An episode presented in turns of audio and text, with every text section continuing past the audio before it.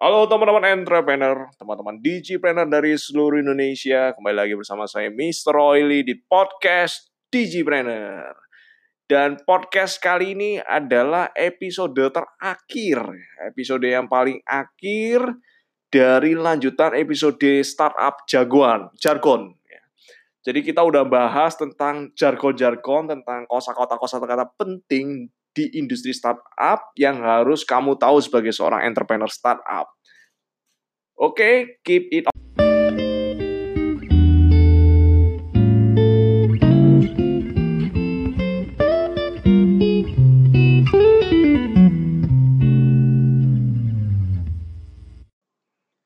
Halo teman-teman di Gpreneur. Kita di episode kali ini kita akan membahas ke hal-hal yang lebih teknis, hal-hal yang lebih ke IT-ITan ya, ke IT-ITan ya. Lebih cenderung aplikatif dan teknis ya. Nah, di episode kali ini kita akan membahas tentang apa itu API ya. API, singkatan API adalah Application Programming Interface ya Application Programming Interface atau API. Di episode kali ini yang perlu kamu tahu, kita tidak akan membahas tentang hal-hal teknis, sistematis atau hal jelimet lainnya yang hanya diketahui orang-orang di dunia komputer.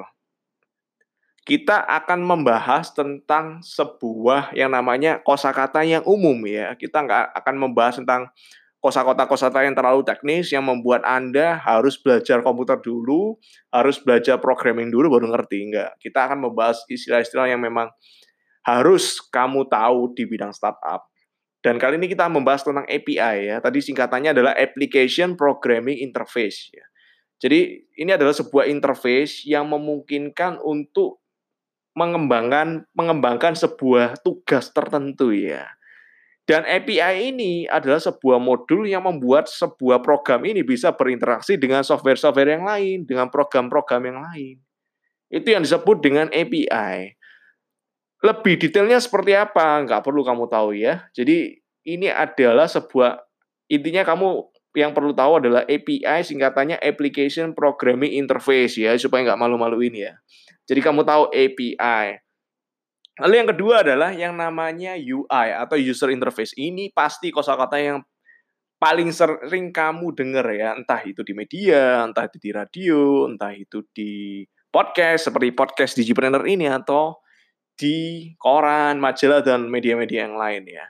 Dan UI ini, user interface ini adalah apa sih yang dimaksud dengan UI atau user interface? User interface adalah ya desain antarmuka jadi interface-nya, permukaannya yang ditampilkan ke pengguna ya, ke usernya. Jadi ibarat pengguna aplikasi dia melihat aplikasi apps ini itu bagus atau enggak itulah UI, user interface ya, UI. Jadi yang ditonjolkan di sini, yang difokuskan di sini, yang dibicarakan di sini adalah tentang pembicaraan mengenai fungsi dan estetikanya ya. Jadi fungsinya oh tombol ini fungsinya untuk kirim email, oh ini tombolnya oke, okay. oh ini tombolnya silang. Lalu juga estetikanya, keindahannya ya. Bagusnya, oh ini bagus ya, desainnya bagus. Jadi itu yang diomongin ya di UI ini, di user interface ini. Lalu biasanya orang ketika ngomong discuss diskusi tentang UI, dia bisa biasanya juga berbicara tentang yang namanya UX ya. UX UX atau yang disebut juga dengan user experience ya atau pengalaman pengguna ya. Jadi bagaimana seorang user, seorang pengguna itu menggunakan aplikasi Anda, menggunakan software Anda, menggunakan website Anda. Ketika dia mengunjungi website Anda, user experience-nya gimana? Apakah dia happy, dia ingin tahu, dia membaca sampai habis, ataukah dia cepat-cepat keluar ya?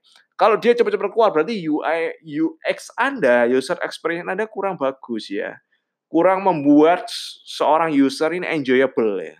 Jadi pastikan ketika Anda membuat sebuah startup, produknya entah itu produknya berupa aplikasi, produknya berupa website atau dan lain-lain, pastikan customer Anda itu juga memiliki experience yang bagus ya. Dan UX ini, user experience ini tidak melulu berbicara mengenai yang namanya produk-produk software atau produk-produk digital ya. User experience UX ini juga berlaku untuk produk startup yang di bidang non digital ya. Seperti Anda misalnya membuat contoh iPhone ya, Apple. Jadi iPhone adalah smartphone. Ketika Anda menggunakan smartphone, gimana sih user experience-nya, packaging-nya gimana, orang masuk di toko Anda, tokonya Apple Store itu seperti apa, dia happy. Lalu juga ada customer service-nya, ada uh, pelayannya yang yang melayani Anda itu dia knowledgeable atau tidak, dia tahu nggak tentang produk knowledge, dia tahu dia mensupport Anda nggak, dia atau dia malah memaksa Anda untuk beli ini, pokoknya ini dia use produk knowledge-nya kurang bagus atau seperti apa. Itu adalah user experience ya dari sebuah produk Apple. Kita tahu bahwa oh, Apple adalah headwire ya kita berbicara mengenai packaging yang bagus ketika kita membuka kita membeli sebuah smartphone app iPhone yang terbaru ketika kita buka itu udah kita udah happy melihat packagingnya Apple yang putih ya. Elegan itu aja udah happy ya. Apalagi ketika kita membuka plastiknya dibuka lalu iPhone-nya oh ini iPhone-nya. Lalu kita buka lagi di sana ada modulnya di sana ada chargernya. Itu bagus banget ya tatanya yang api banget, pas banget ya. Nah, itu ya yang disebut dengan user experience. Bagaimana sih customer Anda itu mengalami produk Anda itu seperti apa? Apakah pengalamannya bagus atau pengalamannya jelek? Oh, ternyata produk Anda rusakan ya. Sering-sering rusak atau produk Anda tidak berguna ya. Saya sudah beli tapi tidak berguna sama sekali. Itulah yang disebut dengan user experience. Dan biasanya ketika orang ngomongin tentang UI, user interface, kadang juga orang juga ngomongin tentang UX ya user experience karena dua hal ini berkaitan. Ketika Anda memiliki sebuah user interface yang bagus ya, desain yang bagus, tentunya user experience-nya juga biasanya bagus juga ya. Biasanya bagus juga. Jadi ini ini adalah dua kosakata yang berkaitan. Lalu kita belajar kosakata keempat. Kosakata keempat adalah growth hacking ya, growth hacking ya. Ini sebenarnya istilah growth hacking ini tidak ditujukan pada orang-orang IT ya tapi ditujukan pada kita seorang entrepreneur ya. Jadi kosakata ini adalah istilah yang digunakan tujukan untuk marketing, untuk sales ya. Jadi gimana caranya sih strategi khususnya seperti apa untuk bisa menghacking ya, menghacking performa perusahaan kita itu meningkat gratis. Ya. Gimana supaya usernya dari seribu menjadi satu juta? Growth hackingnya gimana? Gimana supaya bisa menghack ya?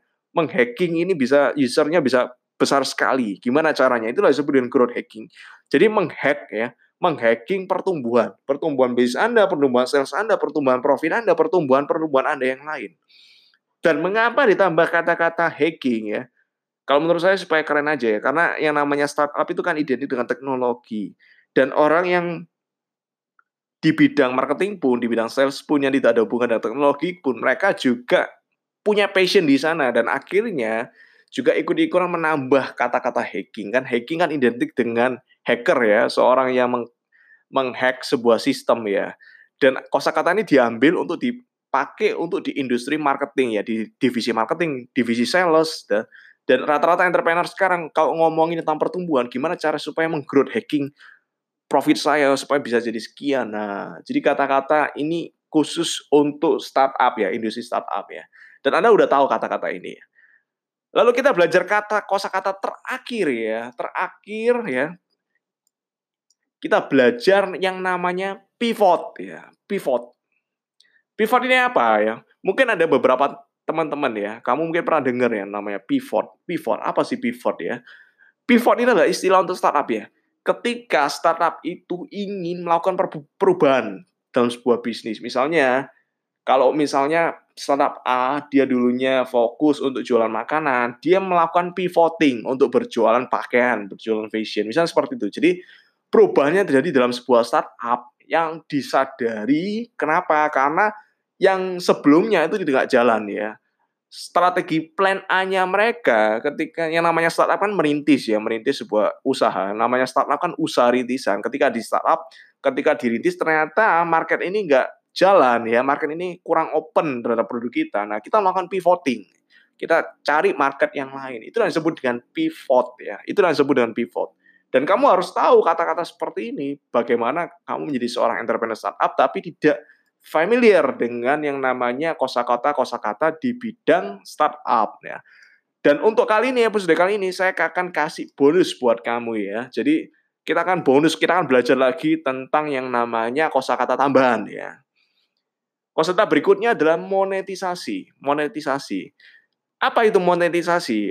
Monetisasi adalah kita kita berpikir, kita strategi gimana sih caranya supaya produk atau aset kita untuk bisa dikonversi menjadi duit ya, bisa dikonversi menjadi duit. Jadi bagaimana memonetisasi itu artinya bagaimana menduitkan, mengkomersialkan ya. Salah satu produk kita, fiturnya ini gimana cara mau monetisasi fitur ini berarti gimana cara mengkomersilkan fitur ini. Jadi itulah istilah yang disebut dengan monetisasi ya, monetisasi. Lalu kita belajar juga ada istilah namanya KPI. KPI adalah singkatan dari Key Performance Indicator ya. Key Performance Indicator, jadi indikator performa. Ini adalah sebuah indikator yang digunakan untuk mengukur seberapa efektif sih perusahaan startup kamu ya, seberapa bagus, seberapa produktif perusahaan kamu untuk mencapai goal kamu sendiri ya. Jadi banyak organisasi, banyak perusahaan menggunakan indikator KPI tujuannya untuk apa? Untuk tahu ya, untuk bisa mengukur, untuk bisa memonitor sampai mana sih startupku ini ya, sampai mana organisasi ini bisa berjalan ya. Apakah udah mencapai goalnya atau belum? Ataukah masih jauh? Nah, itu kita harus lihat yang namanya KPI. Jadi yang namanya indikator, kita memilih beberapa indikator ya, indikator A, B, C, D, beberapa indikator, misalnya lima indikator. Dari salesnya gimana, profitnya gimana, cabangnya berapa banyak, misalnya seperti itu. Tingkat return on investmentnya seperti apa, lalu juga kembali returnnya berapa persen. Nah, mungkin itu bisa dipakai untuk salah satu KPI. Bisa. Jadi tujuannya untuk mengukur ya. Kalau Anda sesuatu yang segala sesuatu yang tidak bisa diukur adalah segala sesuatu yang tidak bisa ditingkatkan. Jadi kalau Anda ingin meningkatkan sesuatu, maka Anda harus mengukur ya. Karena ketika bisa diukur, maka hal itu bisa ditingkatkan. Ya. Lalu kita berbicara tentang ROI. ROI adalah return on investment. Itu artinya perusahaan kan keluarin duit tuh. Perusahaan mengeluarkan modal ya. Perusahaan invest. Nah, dari hal yang diinvest itu dari produk yang diinvest itu berapa persen yang bisa kembali ya. Jadi ROI ini ditujukan untuk supaya startup itu bisa tahu berapa persen sih kita bisa evaluasi profit kita dibandingkan modal yang diinvestasikan. Itulah yang disebut dengan return on investment.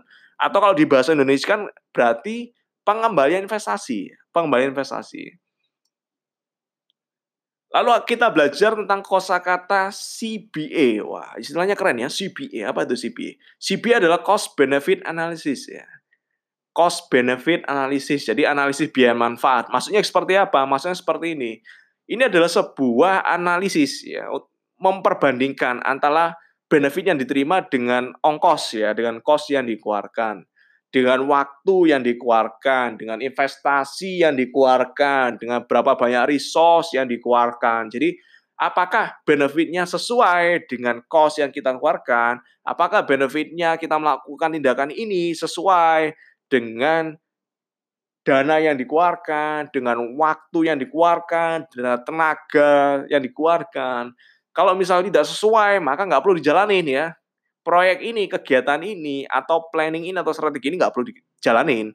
Tapi kalau misalnya menurut analisa CBA cost benefit analysis, hal ini worth it untuk dijalani, benefitnya lebih besar daripada cost yang dikeluarkan, benefitnya lebih besar daripada waktu yang dikeluarkan, benefitnya lebih besar daripada resource yang dikeluarkan, maka proyek tersebut bisa jalan. Jadi kalau Anda ya, kalau kamu pengen tahu kamu kan punya yang namanya beberapa strategi. Nah, pilih menurut cost benefit analysis, menurut analisis biasa biaya manfaat, pilih beberapa strategi, pilih beberapa hal yang perlu kamu jalankan. Gimana caranya yang menggunakan metode analisis ini?